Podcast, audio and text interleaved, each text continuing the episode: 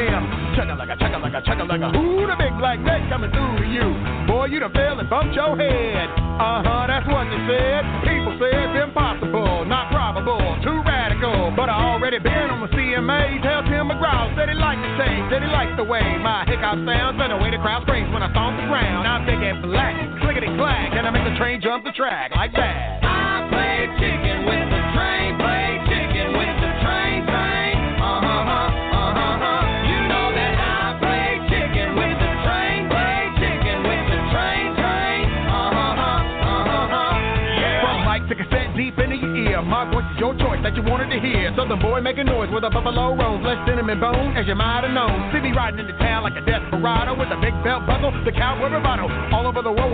play chicken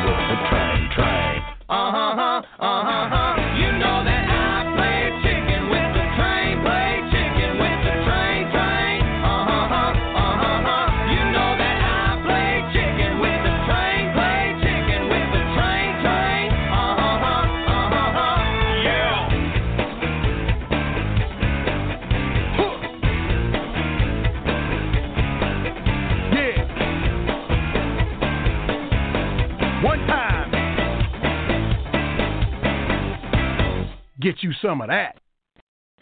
All right. Hey, how y'all doing out there this Monday afternoon? Hope everybody's having a great day. You're listening to Let's Talk on Blog Talk Radio. I'm your host, Talk in the house. Okay, let's get some things straight here. All right, there we go. All right. Anyway, once again, welcome to the show. Oh, man, we got a good show for you planned today. We have a great show planned for you today, actually. Make you think a little bit. Yeah, we decided we wanted you to think a little bit today.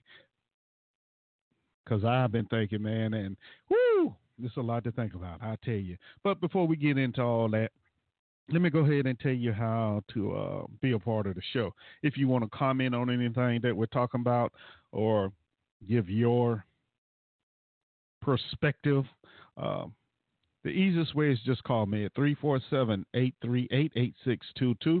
You can also email me at ericletstalk@gmail.com. On Instagram at ericletstalk. And Twitter. Yeah, we're on Twitter as well. That's Eric. No, that's Driven for FOR Life 62 on Twitter. And, of course, Eric Let's Talk on Facebook as well. So those are all the ways you can talk to me today.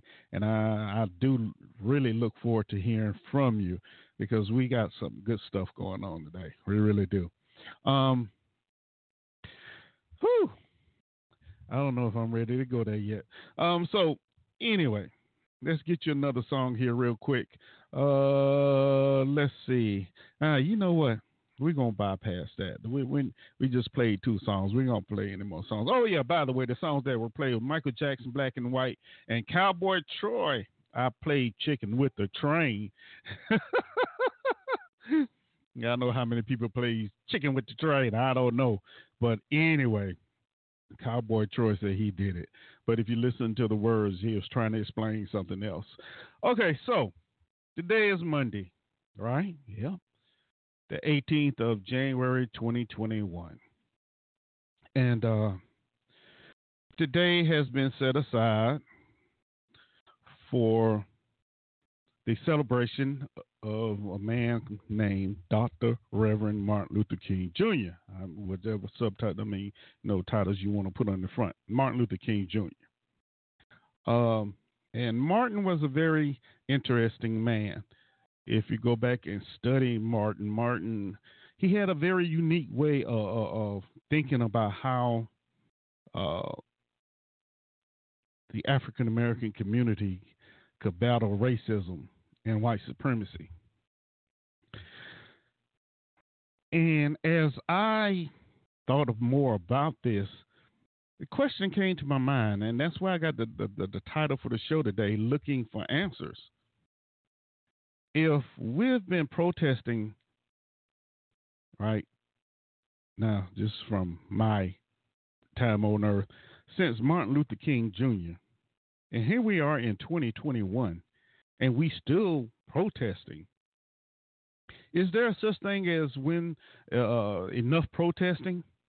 Is there a thing as the next step after protest, after protest, after protest? So those that is the question or the answers I'm looking for today. Hence the title of the show, Looking for Answers. Because you think about the violence that takes place during riots, and only thing we see is the aftermath, the damage. We don't see how it got started, who was the first person to break into the glass. We don't see any of that. The only thing we see afterwards is the violence and the damage, because that's what's shown to us. And I started thinking, I'm like, if every protest, whether it starts peacefully or not, ends in... Now, let's go back for a moment, because I guess I'm going to have to clarify some stuff. When I say protest, I mean huge, large crowds. Okay, now I know some of you have protesting in your cities and your towns, and everything goes fine. But I'm talking about in the big major cities. If every large protest ends in violence, looting, death sometime, what is the answer beyond protesting? What is the answer? I find it interesting that the way the last 2020 went and the way 2021 has started is interesting that, you know, today is Martin Luther King's day because his birthday was actually on the 15th, I believe. And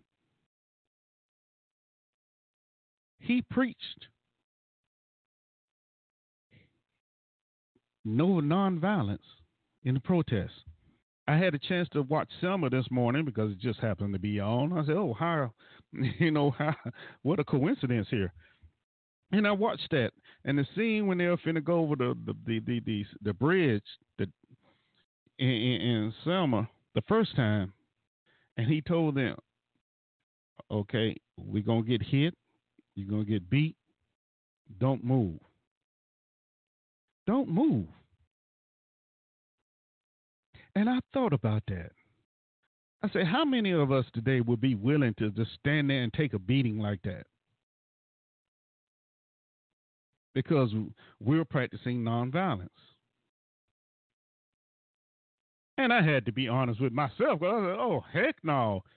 Because after the first lick, it's on its own. Now, I know we all have our fight or flight, you know, mechanisms. But I would have to fight. But that brings me to another interesting point. They have made, there was such a push to have Martin Luther King's Day, made it a federal holiday, but nobody thought about Malcolm X. Because the narrative on Malcolm X was he was a revolutionary. Because he started out as part of the Nation of Islam. Well, he finished as Nation of Islam, but he was a devout follower of the Honorable Elijah Muhammad until he found out other things were going on. But it's interesting that all we hear about is Martin Luther King Jr., and we continue to let our children be taught falsehoods about Malcolm X, because Malcolm didn't really preach violence. He didn't. Malcolm taught retaliation. Basically what Malcolm said, I don't have no problem with standing there talking to you. But when you raise your hand to hit me, then I'm just not going to stand there and take it. Now, when you think about that and think about everything that's going on today here in this country as far as protests, riots, whatever you want to call it, you think, what is the right thing to do now? As I said, you know, since the 60s, over basically the same thing.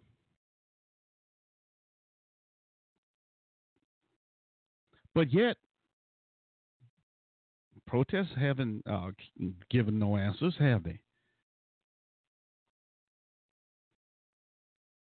Then you always have the violence, as I mentioned before. But is the violence a way to turn the narrative from a positive thing to a negative thing and slow down the movement or whatever being protested? Can we say that happens? And then once that happens, you have some opportunists that come in and take advantage of that situation. Now the complete narrative and support for whatever movement it is has changed.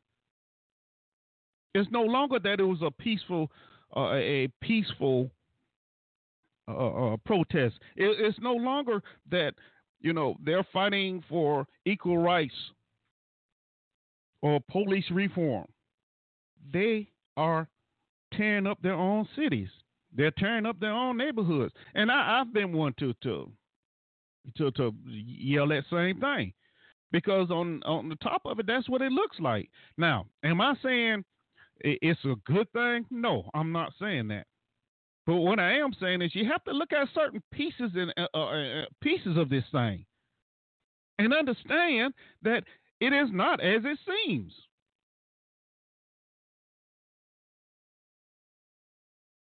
Yes, Martin talked about peace. Martin talked about, basically turning the other cheek. Malcolm said, no, I don't know about the turning the other cheek thing, because we've turned the other cheek many a times. And here we are, 2021, going through the same thing. But I believe this generation that is coming up now has looked at the history of peaceful protests and the way their parents, grandparents have been treated, and have said no more.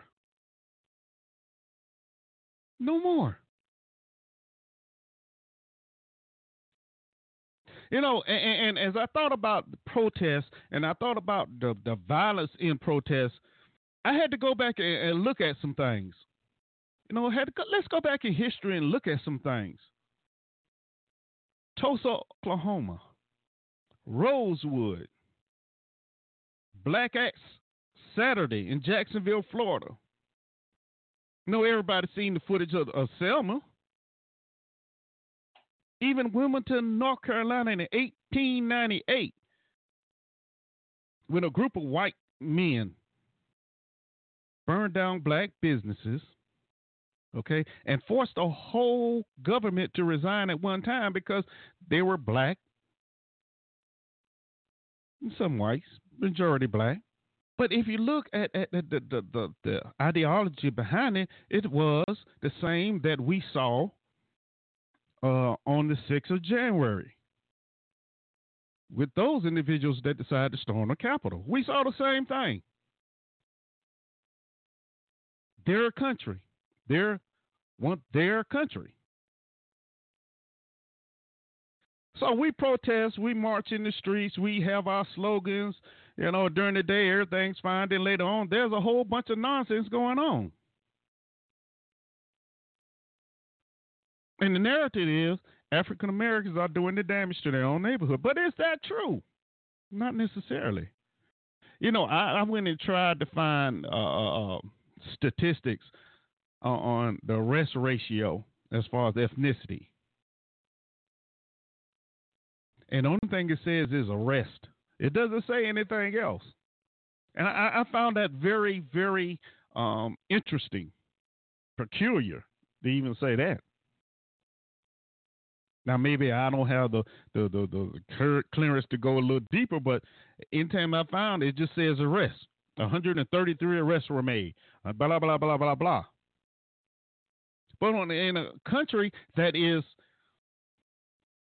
set in ethnicity or race for some of you, why wouldn't they break it down that way? Maybe because what is truth will not show up. It will show up and they don't want you to know that. Yeah. So the question once again is, what is the answer, y'all? We have a history that shows, this country has been formed on violence. Whether it's peaceful, unpeaceful, it's just violence. There was a survey I saw online as I was researching some of this stuff. And the question was, are blacks more violent than whites? Now, it was a very interesting survey, to say the least. I'm trying to find it here. Yeah. Here's what the survey said. Are black people more violent than people of other races? Now, let me show you what some of these people think. 87% said yes. 87% believe that black people are more violent than any other races.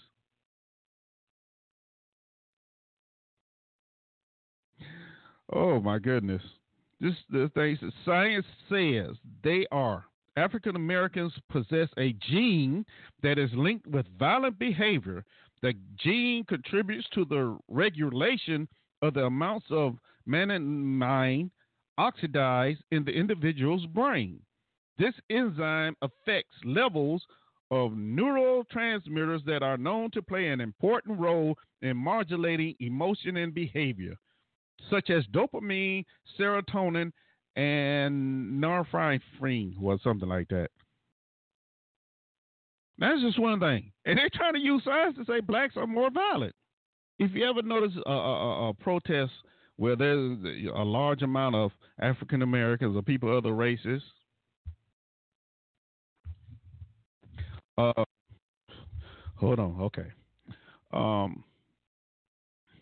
it is interesting that there's always a large police force present, decked out in riot gear, what have you. And you see that all the time. It makes you wonder.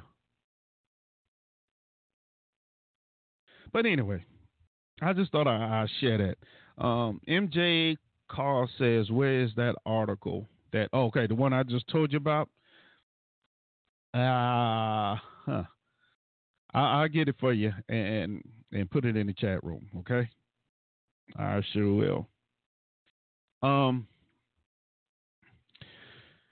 But Martin was an interesting man because he been hit upside the head. He went to jail a couple of times, and yet he preached nonviolence. Nonviolence. You know, he gave a speech, The Quest for Peace and Justice, December 11, 1964. I know some of y'all probably wasn't born then, but it's okay. And he said, violence as a way of achieving racial justice is both impractical and immoral. I am not unmindful of the fact that violence often brings about monetary results. Nations have frequently won their independence in battle, but in spite of temporary victories, violence never brings permanent peace. It solves no social problem. It merely creates new and more complicated ones. Violence is impractical because it is a descending spiral ending in destruction for all. It is immoral because it seeks to humiliate the opponent rather than win his understanding. It seeks to annihilate rather than convert. Violence is immoral because it thrives on hatred rather than love, community, and makes brotherhood impossible. It leaves society in monologue rather than dialogue. Violence ends up defeating itself. It creates bitterness in the survivors and brutality in the destroyers. In a real sense, nonviolence seeks to redeem the spiritual and moral lag that I spoke of earlier as the chief dilemma of modern man. It seeks to secure moral ends through moral means. Nonviolence is a powerful and just weapon. Indeed, it is a weapon unique to history,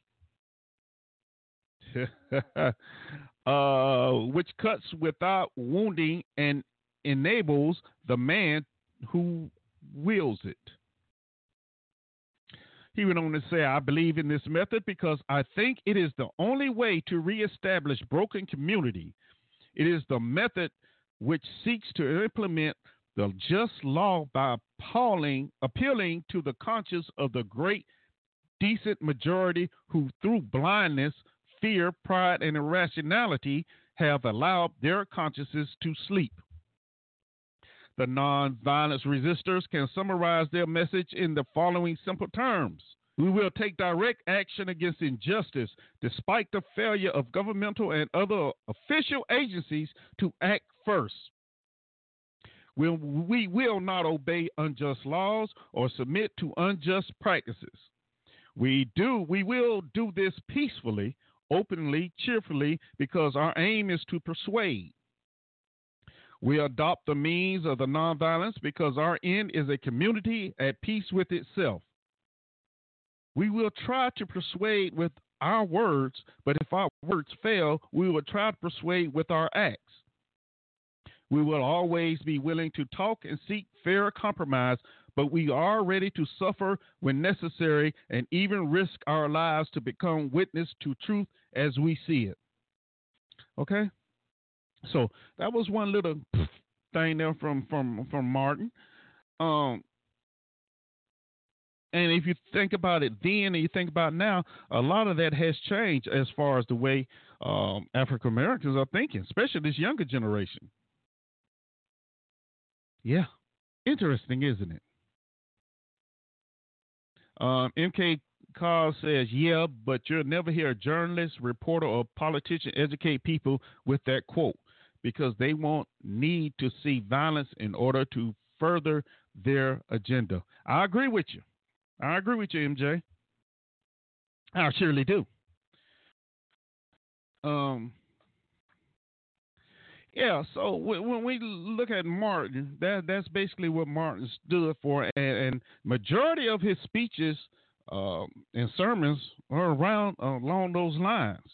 Except for there was one interview he did, and it's not played often. You know, a lot of people don't even know he said it, but Martin was really troubled and began to understand that there was a problem with integrating. He said it himself. He may have made a mistake pushing so much for integration.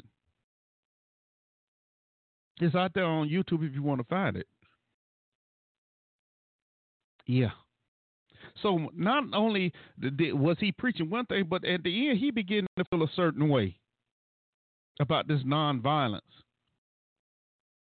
directed toward people of color. Okay, MJ.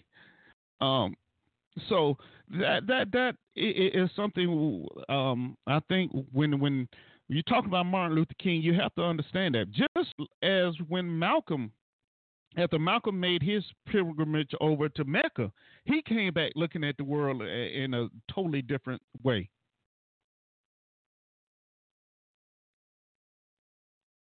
Now, he didn't change his way, his thought patterns of retaliation, but he did begin to understand that everybody of a different skin color is not as bad as made seem.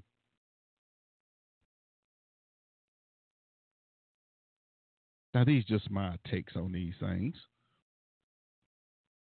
You know, there's, I don't know how many of you out there read Malcolm X autobiography. You know, I was lucky my mom gave it to me at a young age. But there was a piece of that wasn't included. And it was called the Negro chapter. This is Malcolm's book. And it was very interesting what he said. He said, the black man here in America is every way he can be looked at and examined. Is in a pitiful state of sickness, sick economically, politically, mentally, socially, and spiritually. Here is this sick Christianity duped, white man duped, brainwashed race today, sitting and kneeling in at the bottom of the ladder, looking up and hollering, I'm just as good as you, at the second and third and fourth generation immigrants who are now the first-class citizens and the aristocrats of this so-called melting pot country. That's what Malcolm said. And with Dr. King actually beginning to question his push for integration, they kind of came together a little bit. Of course, Malcolm went a little deeper than what Martin was thinking that the one afternoon. But basically, they're saying the same thing. Now, King, and this was in 1958, King say, we will match your capacity to inflict suffering with our capacity to endure suffering. In other words, hey, we take all the beatings you can give, because we're going to stand there and we're going to take it. We will meet your physical force with soul force. We will not hate you. We will not hate you. But yet we are always presented with hate. We have been taught to hate, that hate is so great, we hate ourselves within our own. But we'll keep going. But we cannot, in all good conscience, obey your unjust laws. Do to us what you will, and we will still love you. Harm our homes and threaten our children. Send your hooded perpetrators of violence into our communities and drag us out on some wayside road, beating us and leaving us half dead, and we will still love you. But we will soon wear you down by our capacity to suffer.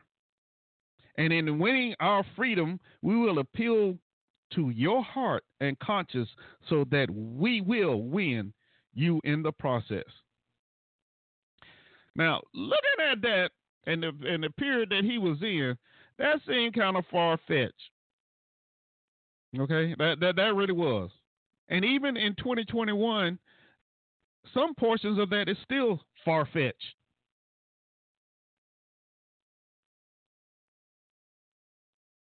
Now, we know that there's individuals out there that will kill and leave us by the side of the road. Heck, they don't even do that now. They put on, some of them put on police uniforms.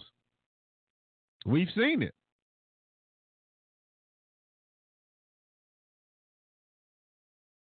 But how are we going to, how is just marching? See, and once again, I'm still stuck on this protesting, marching. But when does marching become enough and another step needs to be taken? And if so, what is that step? I guess that is the question. What is that step?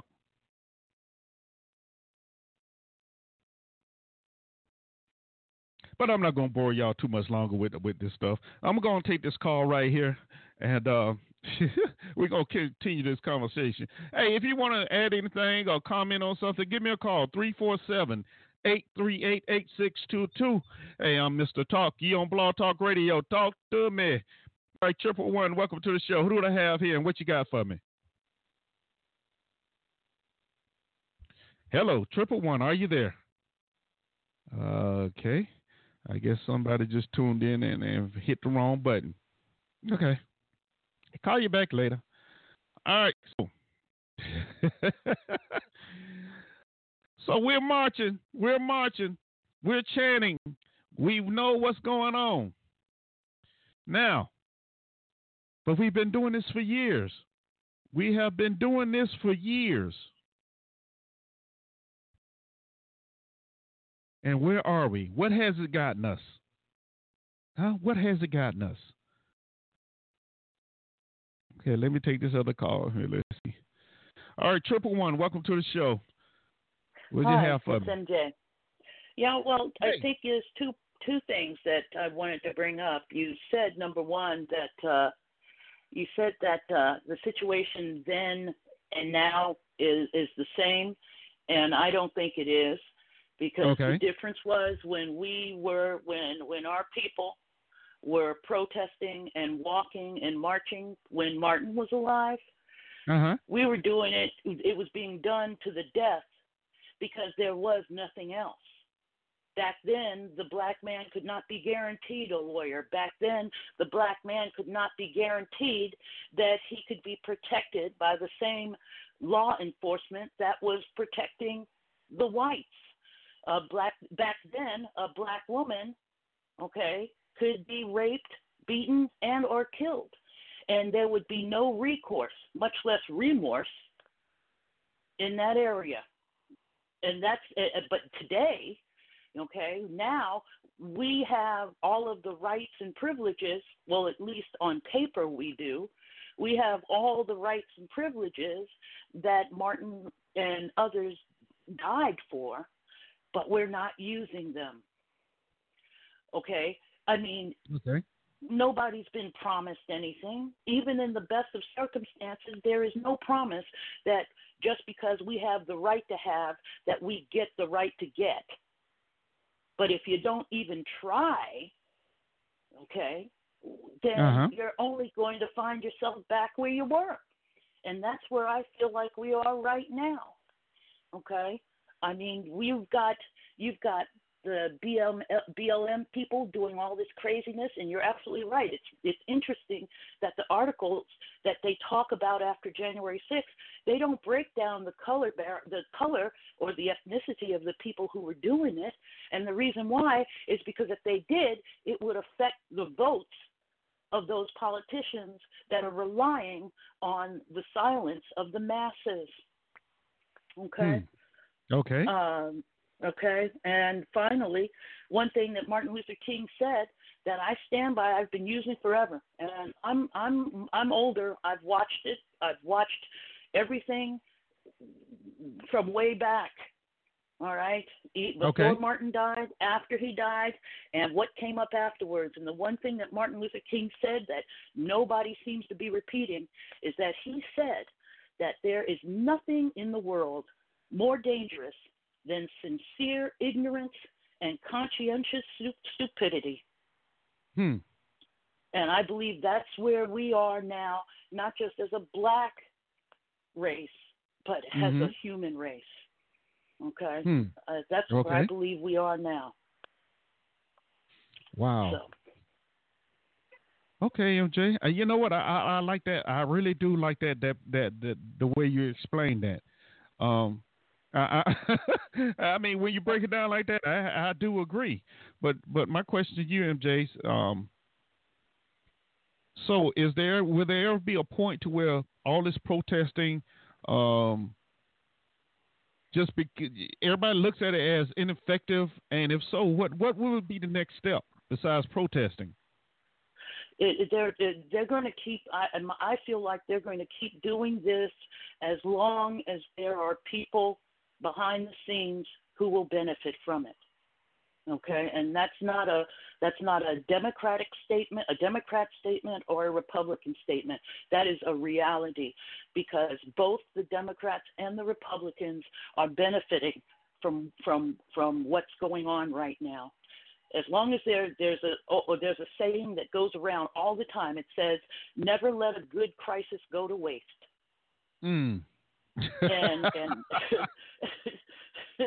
And both the Republicans and the Democrats have used that over and over again.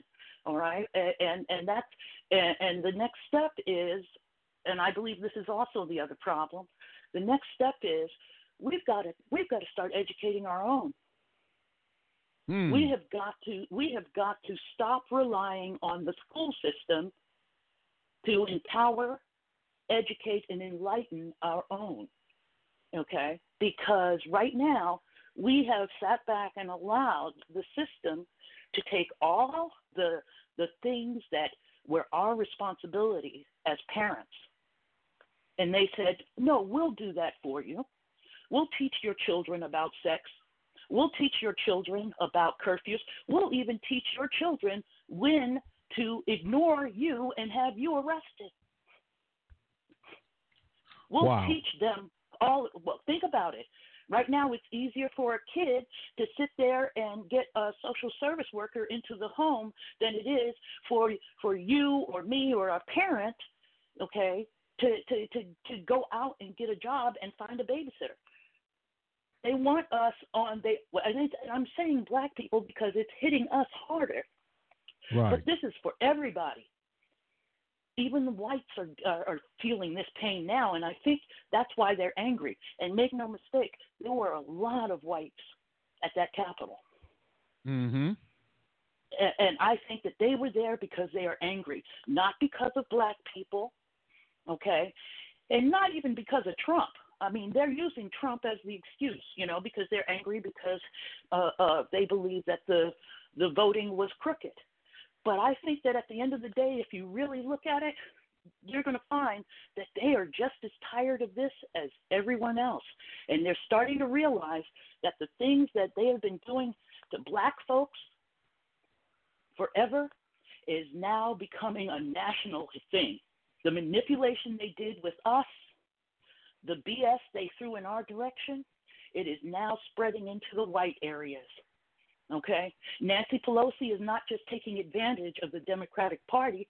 She's taking advantage of anybody who works under that party, anyone who votes. Okay? It used to be just the blacks that got hurt. Okay? Democrats and Republicans, oh, we promise you this and we promise you that and we're going to, you know, vote for me and I'll set you free. You know that song. You know? Oh, yeah. Yep. That tells you how old. I just dated myself. But it's true, okay? They made that promise to us, and as soon as that person got into office, they forgot who we were. But guess what? Amen. The white guy didn't mind. Huh? Now that's the end to that. Go ahead. Yeah, but see, the white people didn't think about that. They just kind of said, oh, well, it's another voting thing. I got mine. I don't have to deal with that other conversation. But guess what? Since then, the way they've been treating blacks and other minorities, it's now spilling over into the white area. Okay? The white man's mind is now sitting there going, wait a minute, I work for a living. I'm doing 2 and 3 jobs, and now you're telling me you're not even going to give me the privilege to ask for a wage increase? Where did that conversation come from? Because I did my history, and I seem to remember that used to be our argument. I believe we were picking cotton back then when we had that argument. Okay. Right. Okay. I mean, it wasn't. We weren't complaining. We didn't like picking cotton, but it would not have been so bad if we were paid properly for it. Okay. Mm-hmm. Okay. All right. But right. now all of a sudden, you're seeing not only black people, but you're seeing white people standing up in McDonald's and saying, "I want this and I want that," and guess what? You know, I don't know what the next step is going to be, but I can tell you this much: the first sign of a change is going to be when you find that you can't get in touch with Pelosi or Cruz, when all of a sudden you won't know their addresses, okay? Because they went over to her house and just totally trashed her place, her house, okay? Right. When it gets to the point where you can't find them, when they're phoning it in, which they're almost doing now, that's when you know that it's about to really hit the fan. Because it's one thing when we were complaining about it, but now they've got their own complaining about it, and there's nothing sadder than a white man that can't get his own. I am not. Yeah. I assure you, I am not a racist.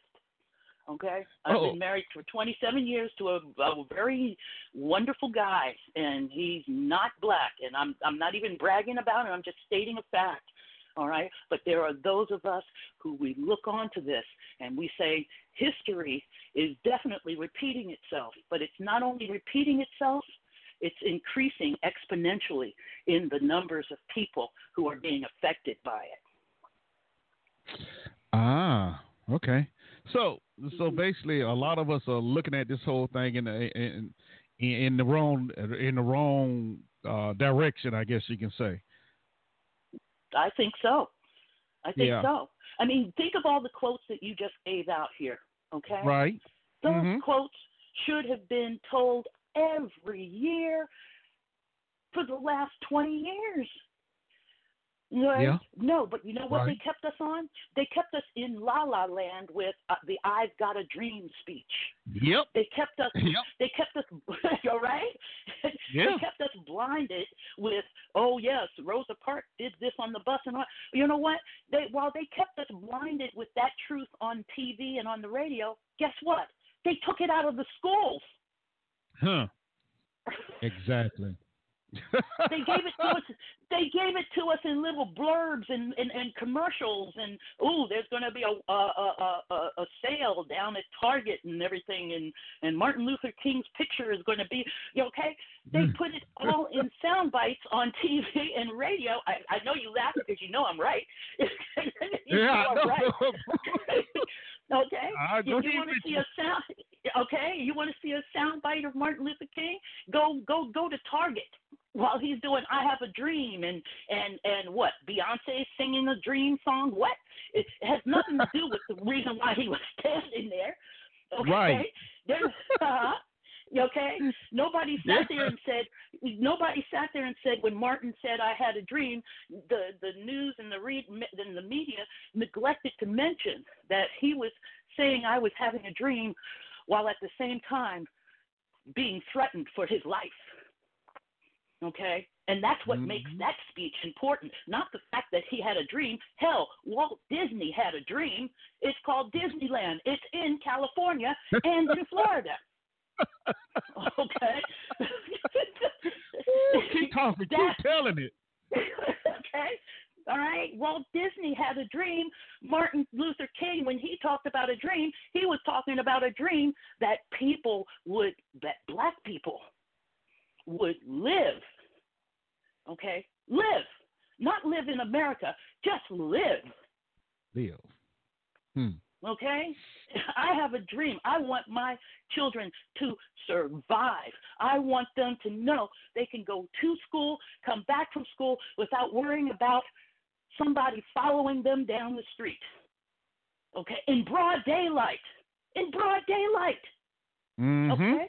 That's the dream that Martin Luther King was having, not this crap that's in front of McDonald's, where if you mention his name, you get a second cheeseburger. Okay? Okay? Tell it. You know, tell me, okay? Tell me I'm wrong. Okay? Not at all. Okay? But no, what happened is you sat up there. You're the only one that's done it today. You're the only one that I've heard who has actually listed all the things, the majority of the things Martin said, because he wasn't just talking about "I have a dream." He was talking about common sense, and he was recognizing that common sense had to be applied on both sides, because of the fact that he knew opposite him was another fine black man by the name of Malcolm X. He didn't hate Malcolm X. He just disagreed. Nope. Okay? Exactly. And so he was talking to not only blacks, but he was talking to Malcolm too. Malcolm had to go on a pilgrimage to find out that Martin was talking truth, and guess who shot him? Okay. Oh, so much for that. Okay, you know. All right, and that's what the problem is. And see, the reason why I can talk to you about this is because I'm a degreed person. Okay. I love history. All right. But you know, the other reason why I can talk about this is because when I was growing up in school, history was something you were taught in the classroom, right, and not on YouTube. Right. Okay. Okay. And you can't find this right now in schools. You can't. All right? You just can't. And I went to a school that had there as well. Yes, we lived in different areas, but it was only by a couple of blocks. I was born and raised in Philadelphia. Okay. Ooh, okay. Philly. So, that's right, Philly. All right? So we had everybody in the classroom. When we went home into our separate areas, but that was the way it was. Right. But guess what?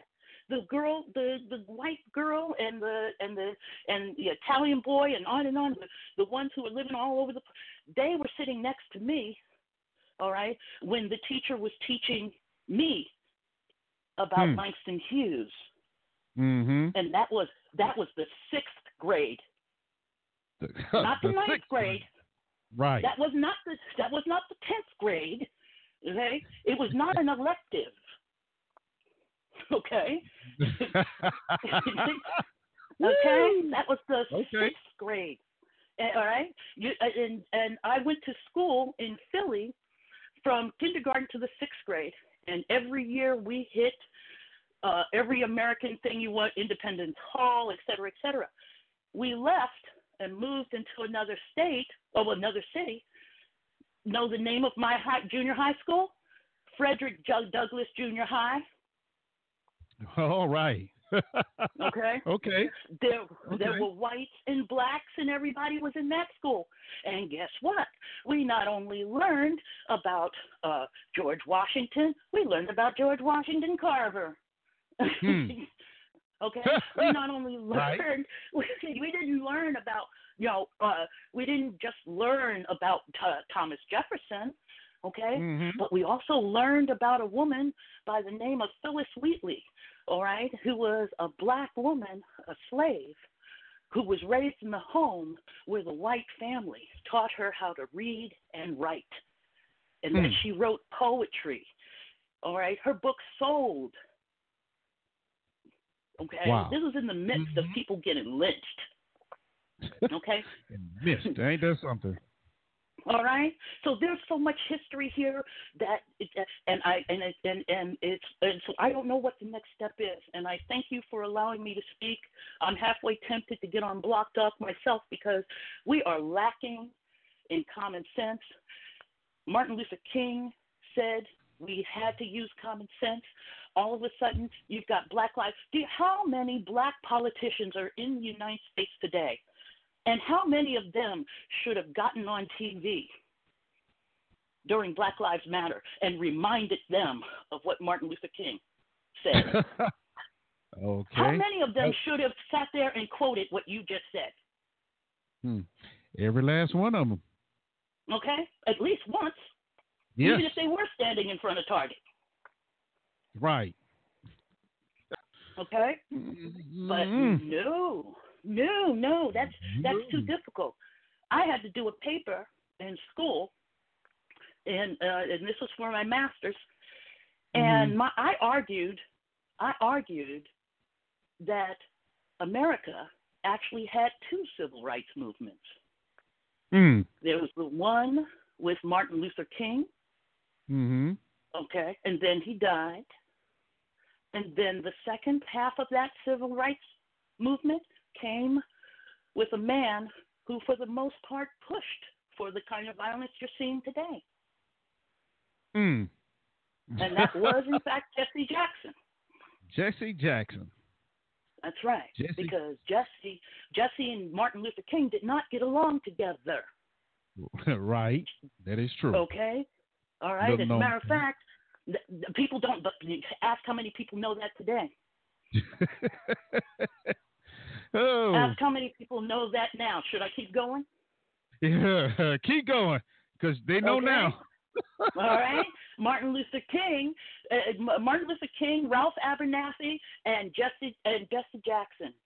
Jesse Jackson was just a little whelp, a little pup, but he had big ideas. He wanted this, that, and the other thing. He was ready to raise hell. Martin Luther King and Ralph Abernathy said, "Calm down, Jesse. Calm down." It got so bad that Martin and Ralph told Jesse to stay in Chicago. He was doing Operation Breadbasket, remember? Yep, sure did. All right? Okay. Sure didn't expect this call, did you? I'm loving it. Okay, all right. Martin sat there and said, "You stay here and do breadbasket."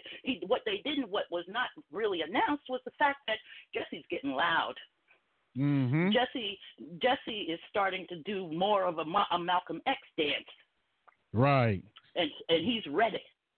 Which made it more liability than anything, because he's going against the grain. Yeah. That's right. That put the mark on him. As a matter of fact, if people would just start, that's why I say we need to get our people educated again on the truth, because it was Jesse Jackson, who messed up Ralph Abernathy's place and position. Okay, he did not care. That's right. I've got the books. Ooh, you better not say that out loud. Hey, you know what? You heard of Stokely, right? Yes, ma'am. You heard of how do you think he wound up sleeping in the fish with 6 feet under? Huh. Okay, they say that he was sick, but there have been other comments to that. But I'm not going to go there because that's for another time. I believe that that is history that will reveal itself at a proper time. Okay, but they turned around and they left Jesse there with Operation Breadbasket. All right, up until that time, Martin Luther King and Abernathy were in the forefront. Then Martin dies. Okay. And the world and America goes quiet. America goes into mourning because a great man has been assassinated. All right. About a year later, there's a reporter, and I don't want to say that I'm absolutely right, but it was either a New York Times reporter or someone from Chicago. Right before the anniversary of the assassination, he calls Jesse Jackson. And you can check this out on the web too, by the way. I'm not reading this from a book. You can go on the web. I've done a lot of work on this. Right. And the reporter, okay, it's right there on the search engine, right? And so he calls Jesse and say, Jesse, it's been a year. You guys are quiet. Oh, we're still doing our thing. We're still doing Operation Breadbasket. We're still A, B, C, and D in it. Yeah, but you're not as loud and as vocal as Dr. King was. Let me write a story about you. Okay? Next thing you know, there's a story in the paper, and guess what? That was the beginning of the new civil rights, the second half of the civil rights movement. Okay? That's right. All right, check it out. Check it out yourselves. I mean, believe me, when I wrote it, I got so much input from it. People wanted to know where I got the information. I said, the information is there. You just need to look it up. It's there. All of a sudden now, preachers and ministers who were wearing ties and suits going to and preaching in church, next thing you know, they're all wearing dashikis and afros. Okay? and trust me, I had my share of both. I looked damn good in them. Okay? But that's the shift took place. As a matter of fact, there's something now that I'm looking for, and I'm reaching this out to you and anyone else that hears it. I'm looking for a television show that came out about a year and a half after Martin died. You remember the Phil Donahue show? Yes. That talk show? Yes. Well, Ralph Abernathy wrote a book, okay, about his experience, his life experience. It was basically an autobiography. And he took – I have that book too. You can pull it up on Amazon. I pulled it up about 3 years ago, and I will never get rid of this book. This is a book that I – believe me. So I pulled up the book. It was more than 3 years ago because I was trying to find information. But anyway, I remember that Phil Donahue had this show, and he had invited Reverend Abernathy to come on and talk about the book he wrote. But by this time, all right, people were getting nervous about Jesse. And so Phil Donahue invited Jesse Jackson over as well. Abernathy did not know that Jesse Jackson was going to appear on the show that day. It was a surprise. Jesse Jackson's whole purpose on being on that show was to totally denigrate, dismiss, and devalue every word that came out of Ralph Abernathy's mouth. Okay. In the book, Ralph Abernathy talks about how the day Martin Luther King died, it was him and I can't remember who the other people who were on that second floor. He said Jesse Jackson wasn't even there. He said Jesse Jackson was around up at the corner, around the corner. He was nowhere near there. And he said, I couldn't figure out for the life of me how he got that blood on his jacket. That's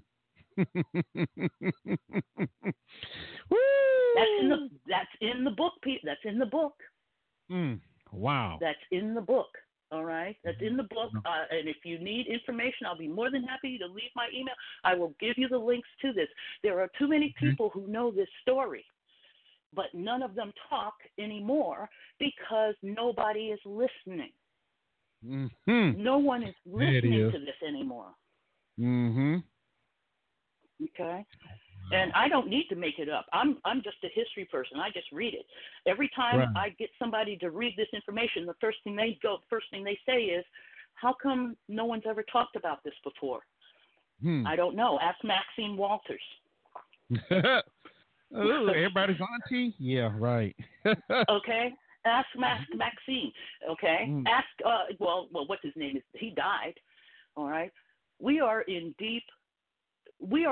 so deep right now that there's no way to get around it. We can only get through it. And the first step of getting through it is going to be educating and letting people know that this is no longer about color. Okay. This stopped being about color so long ago, it's not funny.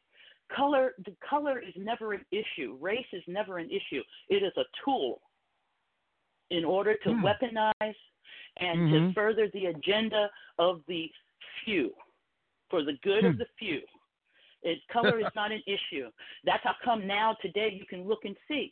They're not coming after the black vote anymore because the number of Hispanics that are coming in have increased so much. Correct. Yep. Okay. Yep. But nobody's thinking. Nobody's thinking about that. Even though they sit there and tell you that, that's the craziest part. Cause it's not like they're hiding it anymore. They're telling you what's going on, and absolutely, like you said, no one's listening.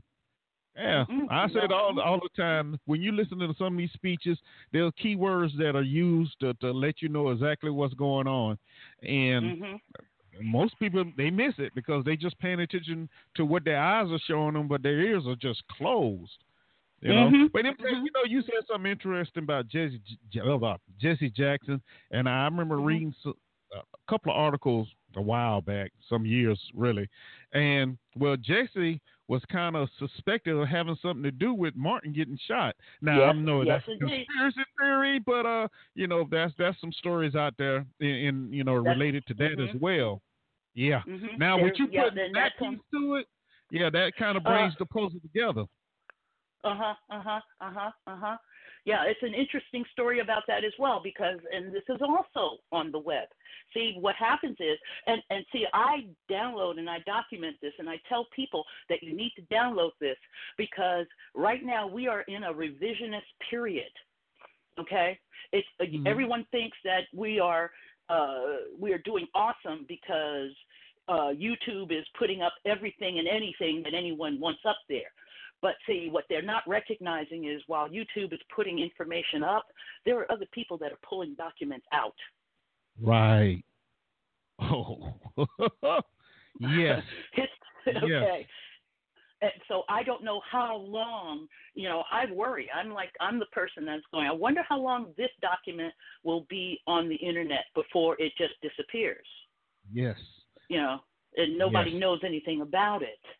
Okay, so what you're talking about, the thing it was information, and I could be wrong. I'll have to check again, but I think that there was some comment, some reference to it in the Ralph Abernathy book. I'm telling you, it's a thick book. It's a long read, but it's well worth it. So if you go over to Amazon and type it, Ralph Abernathy, it's mind blowing who this man was. And cool. How the SCLC totally just set him off to the side because the agenda they decided to follow was Jesse Jackson's agenda. Okay. Well, thank you. I'm going to look at it right after the show. I'm going searching. In fact, I think I may. I will leave you my email address, and if you want any more. But here's the thing. There's this document that was out there now, and I don't know if it's not, but Stokely was talking about this. And they had said at the time, and I'm not saying it's true. I'm not saying it's not true. I'm just repeating what I've read and what I've downloaded. It suggested, okay, and this is trippy, that, and this is all I can say about it because this is all the article said at the end. It said that after Martin Luther King was shot, the first thing they did was shut down the state. Yep, I remember reading that. That's right. But you know what Stokely said? He said that he had reason to believe that even though it was shut down, there were 2 or 3 cars that were allowed to go through later on that evening. Past that point, okay? Right. And I'm not going to say who he said it was, but if you really think about it, you know, all of a sudden, the man who wasn't upstairs, you know, Abernathy said, I don't know, it's in the book, I don't know how he got that blood on him. He wasn't there.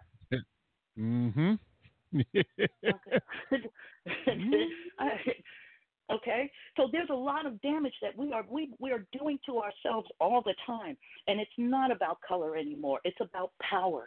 That's all it's been about. That's all it's ever been about. Our country is one where the people who are up in the White House, that shining hill, okay, they have taken in people and belief systems, and they're doing whatever they need to do in order to secure that spot for them. And don't worry about if they die, okay, because they've always got somebody to replace them. That's right. That's right. Okay. Already in line being trained. That's right. You think Lewis is gone. Just watch and see what happens. Lewis is gone. See who was. Just watch what happens in the next year, and see how much of a cookie cutter, a cookie cutout is going to be up there at that point, because that's what Maxine and the rest of them are looking for. And they are either too greedy or too blind, and both, more than likely both, blind and greedy. Okay, that they figure, you know, I'll wait until my deathbed and say I'm sorry. But I'm going to tell you now, if there is a God, and I believe there is, I believe that there will be a point where you cannot say I'm sorry and expect to be absolved. Right. Okay? There is something very wrong when you go out of your way to destroy the people that have lifted you up. I agree with that. All right, MJ, I love talking to you, but I got some more callers want to come in. I hear you. You go. I've got to get back to work. Anyway, okay. You take care, hon. You too. Thank you. Bye now. Bye-bye. All right. Okay. There you go. All right, 111, welcome to the show. Who do I have here and what do you have for me? Hello, Mr. Talk. Hey, Maze. What's going on? Why don't you keep her on so I can ask her a question?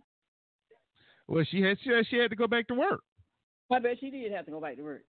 Okay. Well, let me tell her about some. I got some experience to tell her that didn't come out of a book. Black people taught little down south. They taught little Caucasian children how to read and stuff when they were being made. Did she know that? And then when it comes to the Martin Luther King stuff and Abernathy and all of them, there was a movement before they even put them people in there. She ain't telling us nothing we don't already know that we're written in a book. We know stuff from history that was lived by human beings and know the truth. And she won't come here and give you some history. Maze, hold on, Maze, before you get started and want to go out there and jump on some people. You know, she does have a point, Maze, because a lot of people do not know that.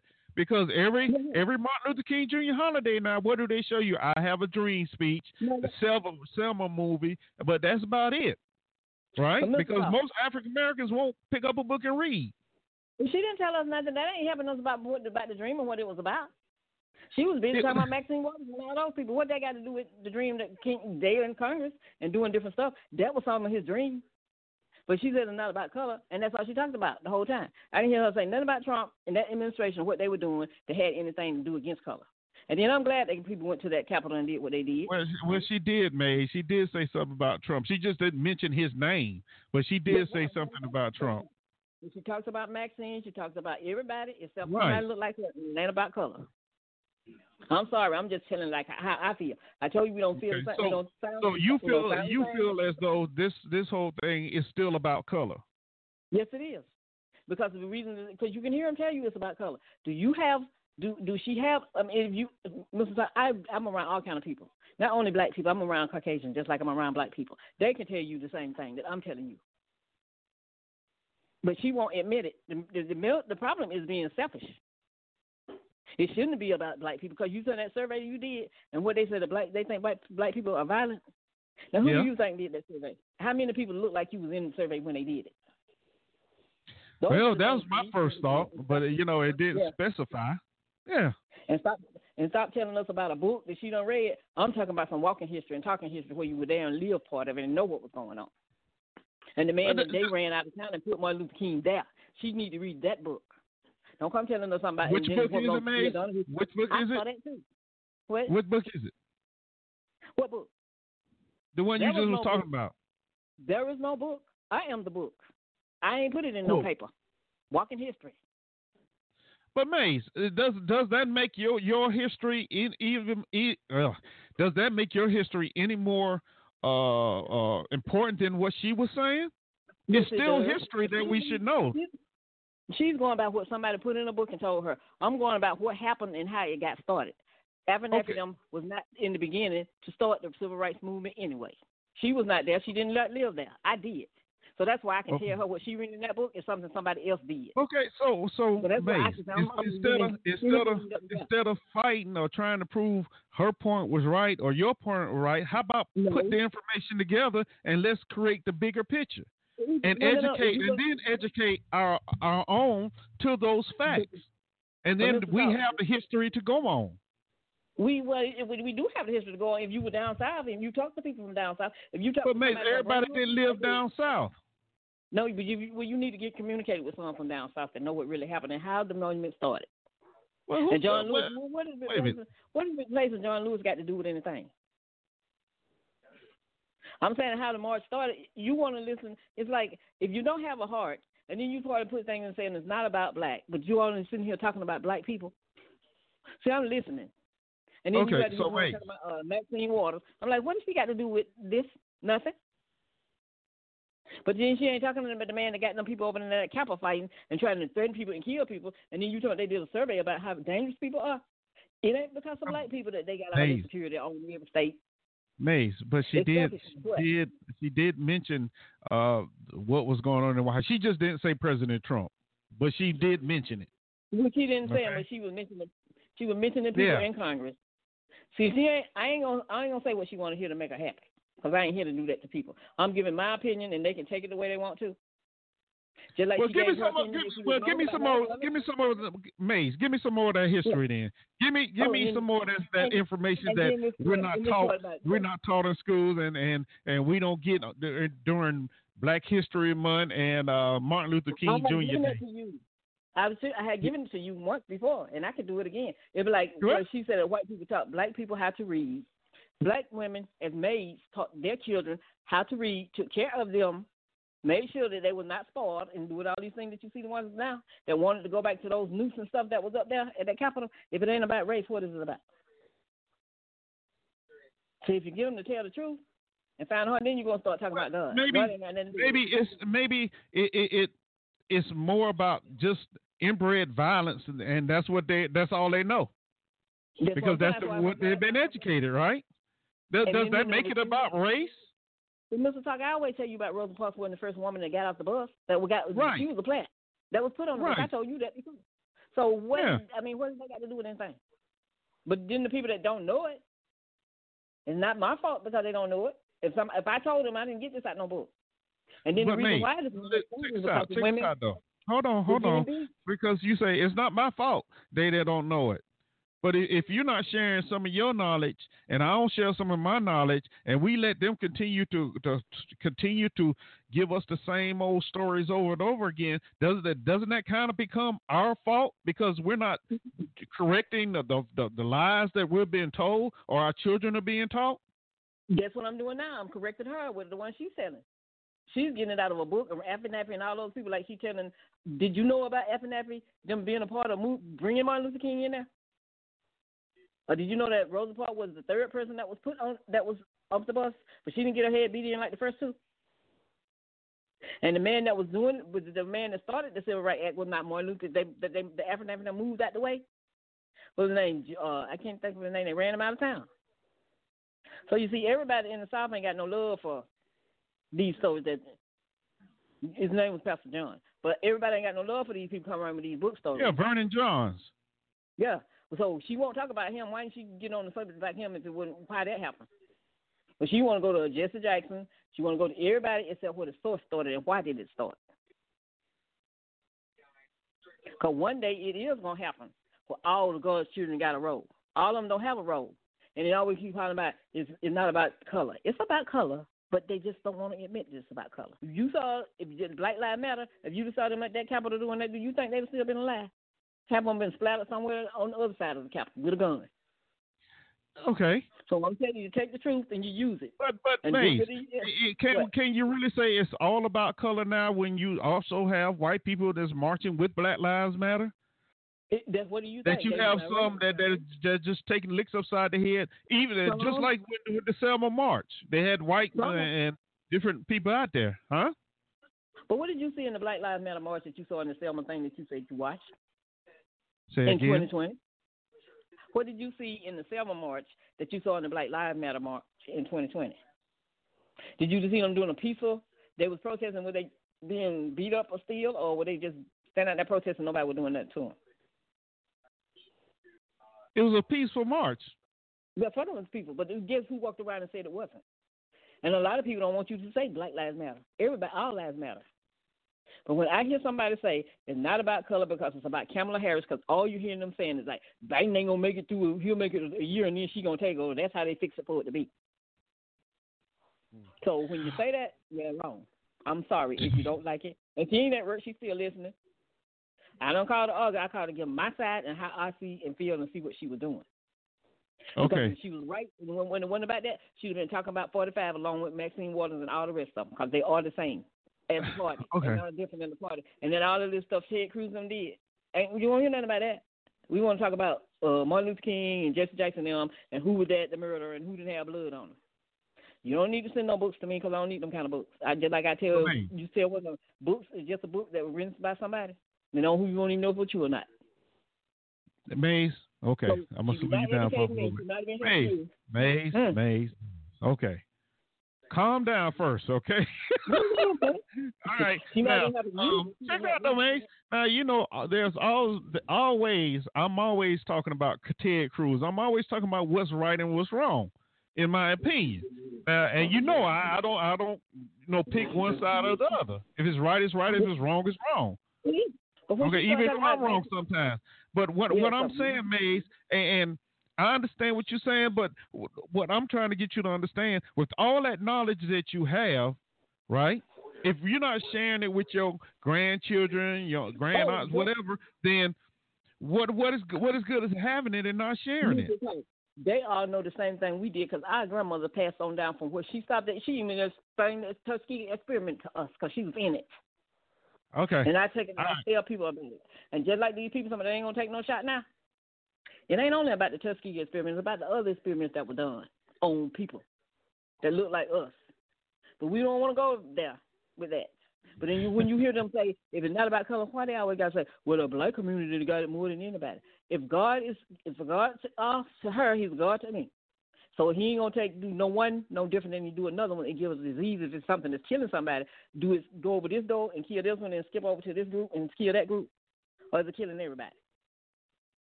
So you have to listen to the things people say.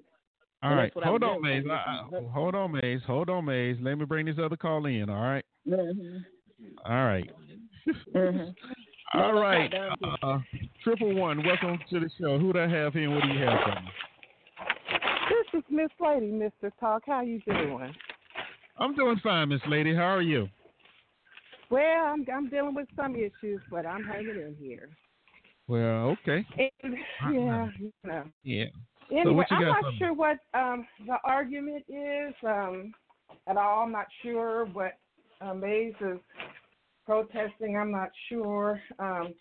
But one thing I do agree with her is that it's always about color. 9 times out of 10, and 9 times out of 10 is personal. So when you have this conflict and abuse and domination, it's just usually personal. It's about color. And, you know, you can go back in history in terms of this country to prove that is true. And when you asked about other people joining Black Lives Matter, well, they joined a black colored group that says that their color matters too. You can't divorce yourself from, it's just a social construct. I think color and ethnicity has just been set up by the powers that be as a social construct to keep themselves empowered at the end of the day, and to keep people fighting against each other and trying to dominate each other and trying to get a share of the pie and, you know, degrading other people and preventing other people from moving forward in life. But it's used as a weapon. But what do they use as a weapon? Your color, your ethnicity. So I agree with her on that. Okay. So I don't know what the other lady was saying. I really wasn't listening, so I don't know what her argument or what she was advocating. I have no idea. But I just wanted to you know, when you have the people going into the Capitol, the insurgents, the treasonous, you know, carrying Confederate flags, I mean, it's pretty obvious what color they prefer and what color that they disregard or don't think is valuable or unwanted or should be subject to abuse. Okay, so let me ask you this question then, and this is basically the question of the show. Besides protesting, will protesting ever not be enough out there marching? Well, we can look at historically how far has it gotten, black people, all the protesting and all the, for decades, right? I'm not sure when the first protest march happened, but it was, I'm sure, before the 60s. So there's been maybe little incremental steps, you know, forward, but then there'll be something to push you back. So, you know, the crime bill, the 1994 crime bill, that pushed black communities way back, subsequent to, you know, the protest marching in the 60s. Mm-hmm. And then there's systems set up, you know, to have the outcome that is wanted. So you have ongoing discrimination, racism, poor education, employment issues, gentrification, an inability to obtain, you know, housing loans. And that's true. I mean, years ago I met people that were able to get 2 pieces of property on the teacher's salary, yet other people who made more money had a very difficult time getting, you know, black people getting housing loans at a great interest rate. So, I mean, it's just on. It just goes on. You go into a car dealership, you get the worst interest rate. You go to get your car repaired, they lied to you. You have to pay twice as much as somebody else. It's through all swaths of society. So I don't know how much. I think protesting is calling attention and it's actually showing the hypocrisy of this country. And all the sheen, all this fake sheen that they had, you know, about this being the land of the free and we're so democratic and everybody gets a chance. And, you know, that's why they got rid of affirmative action because, oh, you should see past skin color. And when they never have and they never will. But I think sound policy and law and repercussions when you break the policies and laws and with strong leadership at the top of corporations, of government, filtering all the way down to that supervisor on the job, that needs to be really looked at and needs to be just not something that's said and not done, but there needs to be repercussions on people who engage in abuse like that toward other people. Until it's really addressed in a policy and legal way with repercussions, it's not going to really change. There'll be little incremental steps, and then they'll push you back. And there'll be some more little incremental steps, and they'll push you back. I really believe strongly in reparations. I know Joe Biden and Kamala Harris does not believe, they stated they didn't believe, that want to do reparations. I think it's absolutely needed in some form or actually in many forms it can be done. Yeah, that is true. But my worry, and I see when you start talking about reparations, that's a whole different. That's totally different. Yeah, that's another subject. Now you're talking about really addressing it. If you want to talk about really addressing the problem, that would be a big factor, as well as policies and laws and repercussions. You can have all the policies. They always have policies. We don't believe engage in harassment and discrimination, and then it continues. So there needs to be a real, seriously dealt with. There's an actor right now who was on, I think it was a show with others. It was, the Justice League, a black man, and he complained of being harassed by a producer, director, three of them. And of course, it went in nowhere. And they're upholding these men that harassed that black man. And he says he will never work for those people ever again in his life. Now I don't know how his career will pan out at this point. It was just on the internet the other day. Okay. So you know. Go ahead. No, go ahead. Go on and finish your thought. I'm just saying that this is a lot of hypocrisy here. It's a lot of lip service. And some companies are much better than others, I have to say. Some government institutions, are better than others. And it depends on what department and what kind of leadership you have, wherever you are. But in terms of just wide-ranging discrimination, it exists, and incremental steps. I'm not going to. They'll be looking at this 100 years from now. We'll be talking about the same thing. Yeah. Well, as I was going to say, when you start talking about reparations, I feel a couple of ways about reparations. Number one, it has to be set up to where everyone will benefit from it. Okay. Now, most of the time, everyone. Wait a minute. Well, everyone. Okay, every person of color. Okay, everyone. Well, you know what? Let's even change that.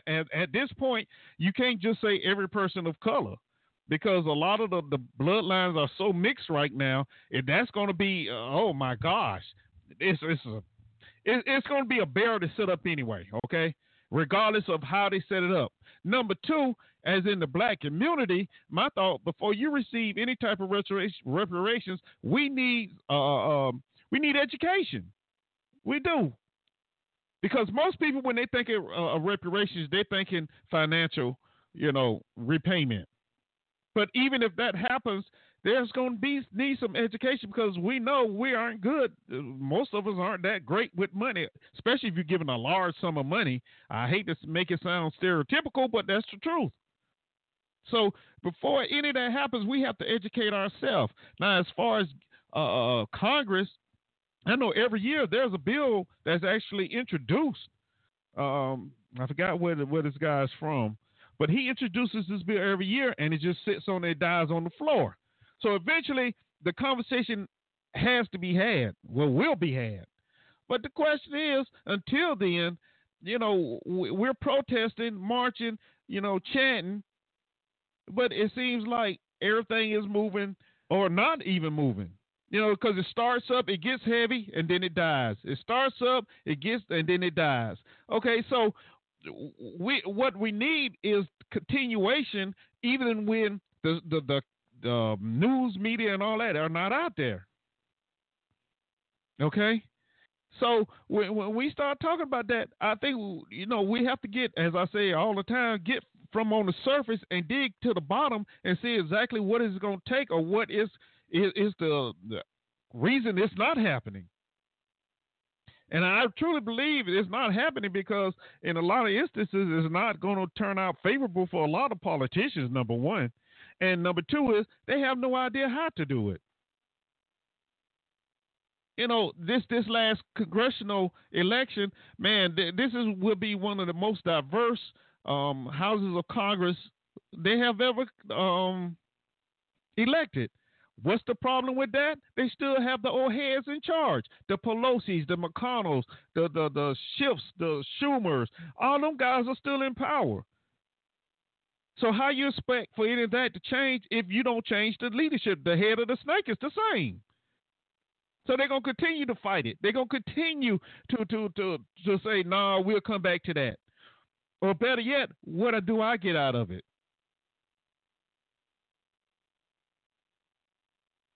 So when we start talking about these things, that is why we have to really sit back and think about it and know what we're going to. You know what the problem with Black Lives Matter is? I'm going to tell you what the problem with them is. Number one, the biggest problem with them is they don't have any real leadership. They have over 12 different chapters in this country alone, and all of them are basically operating on their own beliefs or what they want.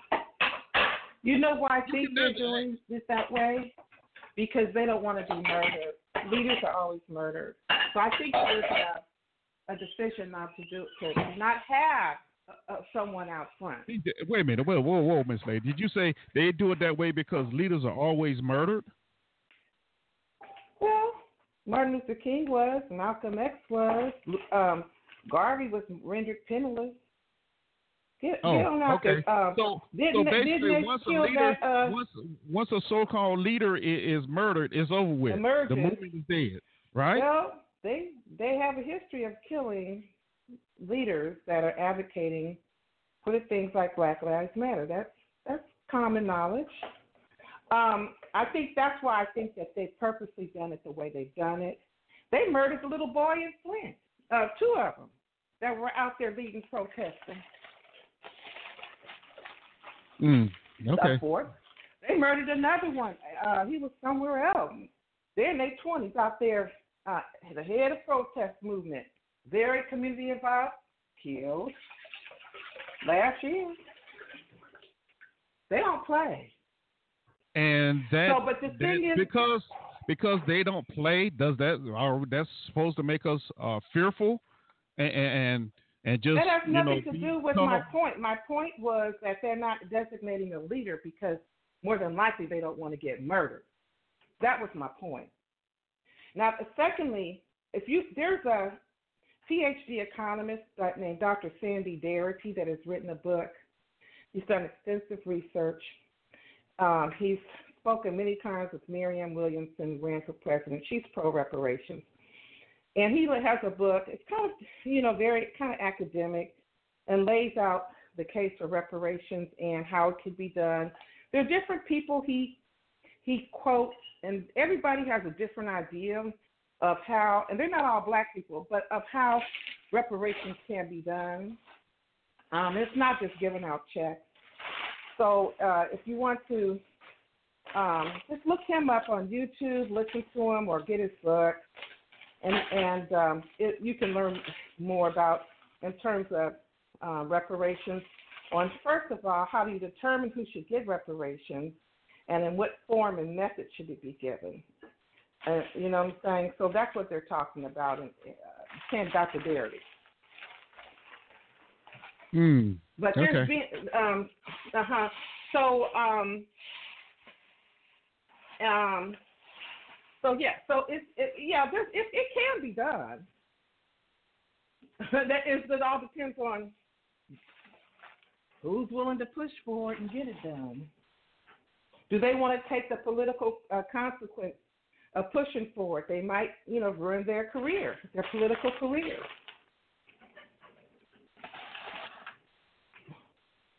Some, I believe that that should be done, but they ain't going to get out there and say it. All right. Like so I say, it's always about race. No one. It's always about race? It's always about race, 99% of the time. Otherwise, we wouldn't even need reparations. We wouldn't even be an issue. It wasn't about race. And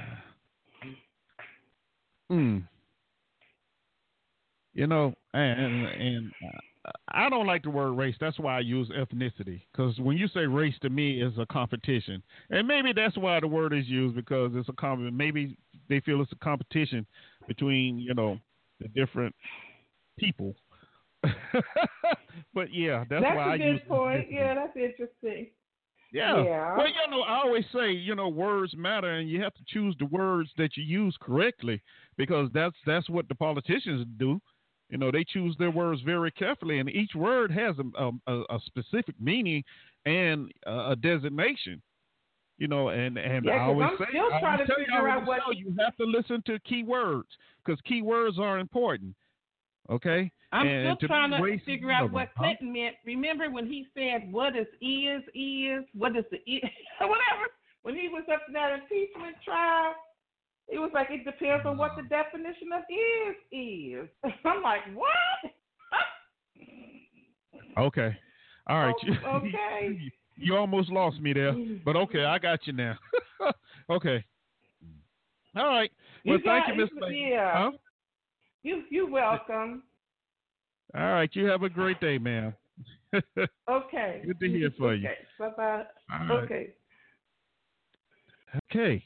That was Miss Lady, and the caller before was Maze, and, of course, MJ. And all these young ladies have – stop it, MJ. I know I said young ladies. But all of us, all of them had some very interesting things to say. And,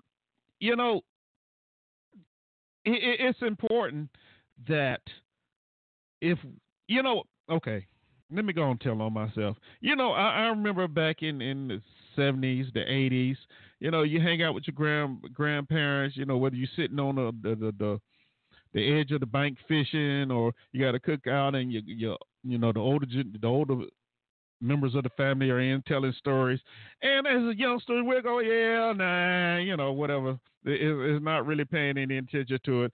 But if you really think about some of the stories that were told then, if we think about some of those, now I'm not going to say everybody's going to have these memories, but for those that do, you will find there's a lot of truth in what they were saying then that can be used today.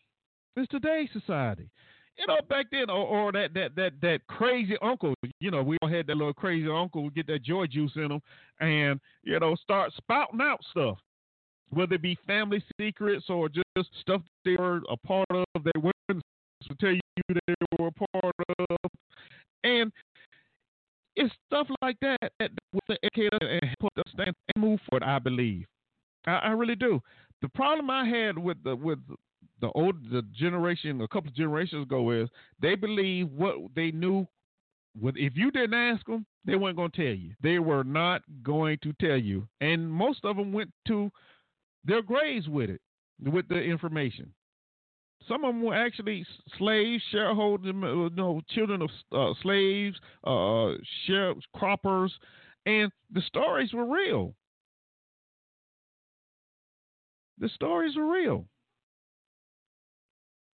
I often find myself going back and remembering some things my great-great-grandmother told me, and I just shake my head because I'm like, my God, look at this.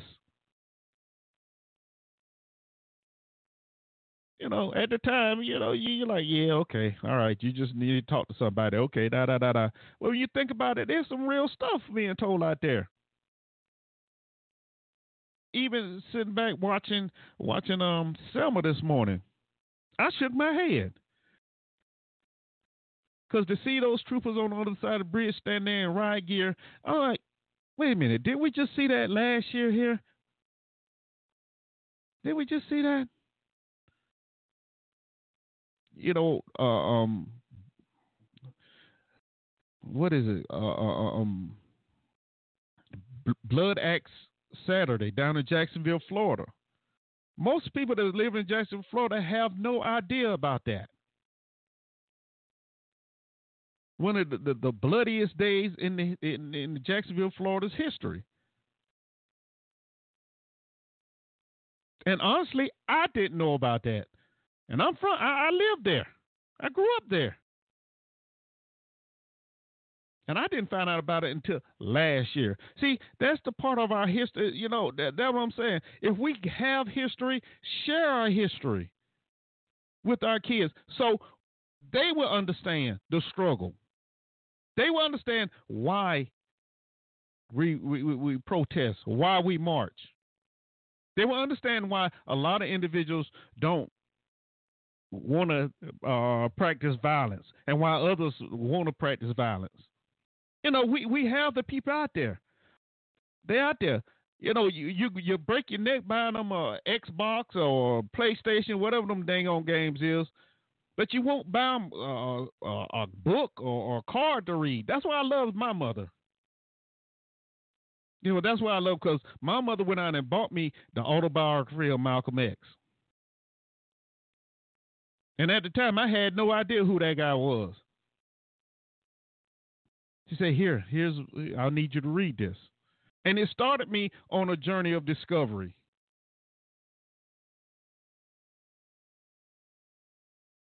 You know, don't leave it up to the school system, because we know they're going to jack it up. I mean, think about it.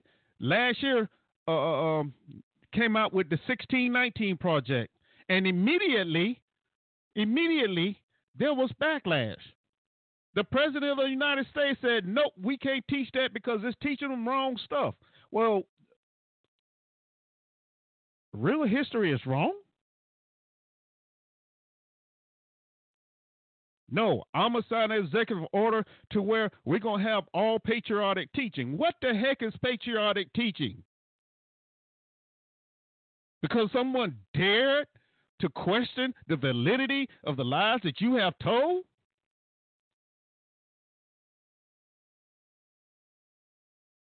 That's all I'm saying, y'all. We have to do better with education. If we educate, I think we will actually do better. But going off half-cocked, or just because someone get killed and somebody say, we're going to march, but you don't ask why we're marching. You don't ask what's the reason. We're marching. And some of them go just in case something happens. Okay, the name of the book that MJ was talking about is And the Walls Come Tumbling Down, the autobiography of Reverend Ralph Abernathy. Okay, Amazon. It's on Amazon. So y'all want to check it out? I'll be checking it out because I love stuff like that. You know. But, yeah, so that's all I'm saying. That's all I'm saying. You know, protest, continue to protest, I guess. You know, as I said before, if you look back on the history of this country, you know, when one group doesn't like what the other is doing, it usually ends up face-to-face yelling and arguing, which is no problem. Y'all know the other problem is with protesting, and the majority of the people in the march are civil and just want to, you know, march. But they always take that one person, that one individual to get things started. They may not be even a part of any one of the movements, But just to get out there and run their mouth, start talking, and bam. But then the message is gone. The meaning of the march is gone. The new narrative of the march is they're violent. They're destroying their own. Now, psychologists have there are different reasons why, riots turn, protest turns violent or turns into riots. And, it's the normal garb about, some of the people may have been bullied and socio-economical problems and so forth and so on. My personal opinion is just like the Panthers, just like Malcolm and even Martin. I still say Martin, they were done in from the inside. From the inside. It wasn't from the outside. It was from the inside.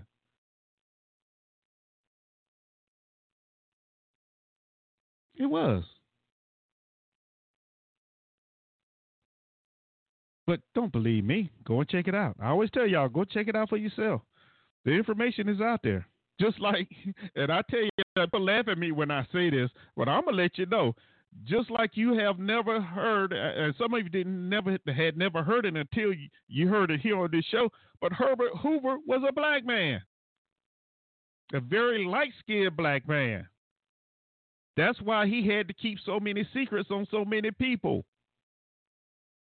But they're not going to teach you that because they have the National FBI building named after Herbert Hoover. I'm telling you, just stuff like that. They're not going to tell you that because it ruins the narrative. That's all I'm saying, y'all. That's all I'm saying. But anyway, it's been fun. I have enjoyed this today, and I want to thank y'all for joining me. MJ, first-time caller, you're more than welcome to call back anytime. I really enjoyed speaking to you. Maze, Miss Lady, hey, I see you. I see you. Thank y'all for hanging in there with me as well. Sadak, I see you, brother. And everybody else out there listening or who may be listening later on the archives, I want to thank y'all for hanging out with me. It means a lot. As I often say, without y'all, I wouldn't have a show. I really wouldn't. But I want to say thank you very much. Today is put aside to celebrate Martin Luther King Jr. Day. And as I said at the beginning, it's good to celebrate Martin, because he believed in nonviolence, whatever. But I think we should also celebrate Malcolm as well. I do. Because Malcolm was an important figure in the black community as well. The only problem is, he was that key word, Muslim. And they can't have that. Can't give a Muslim their day. Right? The Nation of Islam. I'm not going to go there, but I'm just saying he should, because his teachings and his beliefs played a brings a different aspect and different thought process, but the goal at the end was the same. Make the black population better, improve. But yeah, so anyway. That's going to do it for me. Hey, if y'all want to talk, send me messages or anything after the show, you can hit me up at ericletstalk@gmail.com. Facebook, Eric Let's Talk. Or Let's Talk with Eric Jackson on Facebook, yeah. Twitter, Driven4FOR Life62. And Instagram, going to do it for us today. I want to say thank you once again. It's been fun. But y'all know me, I got to run. Bolin is calling. But once again, thank y'all for hanging out. And I think I'm going to take y'all out of here today with some Louisiana Blues Brothers. Yeah, man, we're going to get our party on because it's Monday. It's Martin Luther King Jr. Day. We had a great show, so let's get it on. See y'all Monday, next Monday at 2 p.m. Central, 3 Eastern, 12 Pacific. This has been Let's Talk on Blog Talk Radio. Remember, keep smiling, show appreciation, forgive with an open heart, but make sure you're forgiving yourself first. And the biggest best thing, learn to laugh at yourself, baby. If you can laugh at yourself, everything else is going to be gravy. All right? So, y'all have a good one, man. I'm out of here.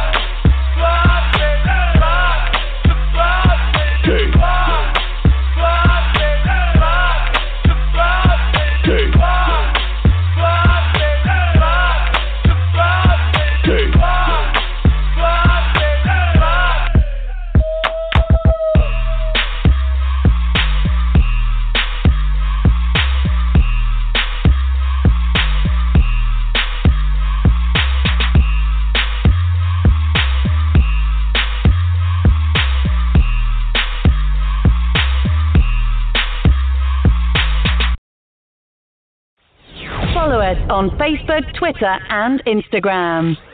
Bye-bye.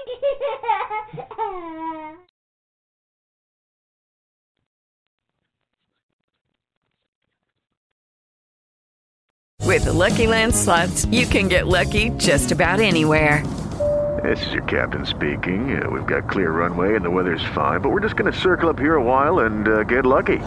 No, nothing like that. It's just these cash prizes add up quick. So I suggest you sit back, keep your tray table upright, and start getting lucky. Play for free at LuckyLandSlots.com. Are you feeling lucky? No purchase necessary. Void where prohibited by law. 18+ terms and conditions apply. See website for details.